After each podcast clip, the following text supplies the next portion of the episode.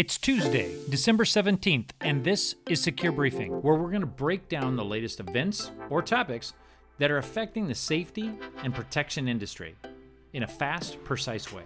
So, we're not going to go into great, deep discussion. We're only going to be dealing in highlights, and even if you already know what we're discussing, we're still hoping you get a few takeaways. Hey, welcome to Secure Briefing. Are you ready? Boom. Today, we're going to talk about video and how to take full advantage of that capital investment.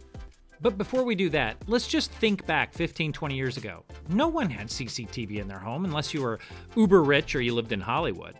Now everybody has it, whether or not it's a ring doorbell or your cell phone. People understand video, it's acceptable, it's no longer Big Brother.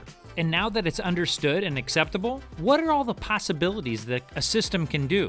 Think about it. If you buy a system, let's say in retail, and you're only using it for the bad guy business, what are you leaving on the table? See, the question is, why isn't store operations and marketing banging down your door to review video? Because, you know, operations could be looking at productivity, they can look at sales opportunities, they can use positive reinforcement to change behavior. Marketing? Well, they could be looking at customer traffic and how customers are reacting to sale items. Or they can be looking at their target customer and learning their shopping habits.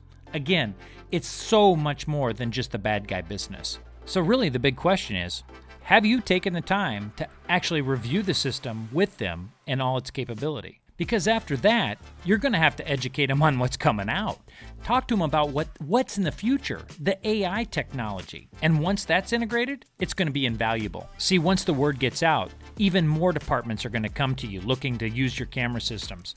For instance, store maintenance, they may want to look in on a store to see whether or not something needs to be changed out, fixed, or replaced. The point is, video is evolving and everybody understands it. Again, it's acceptable. The point I'm driving home here is that partnering with these different areas of the company is going to be an opportunity for you to expand your horizons as well.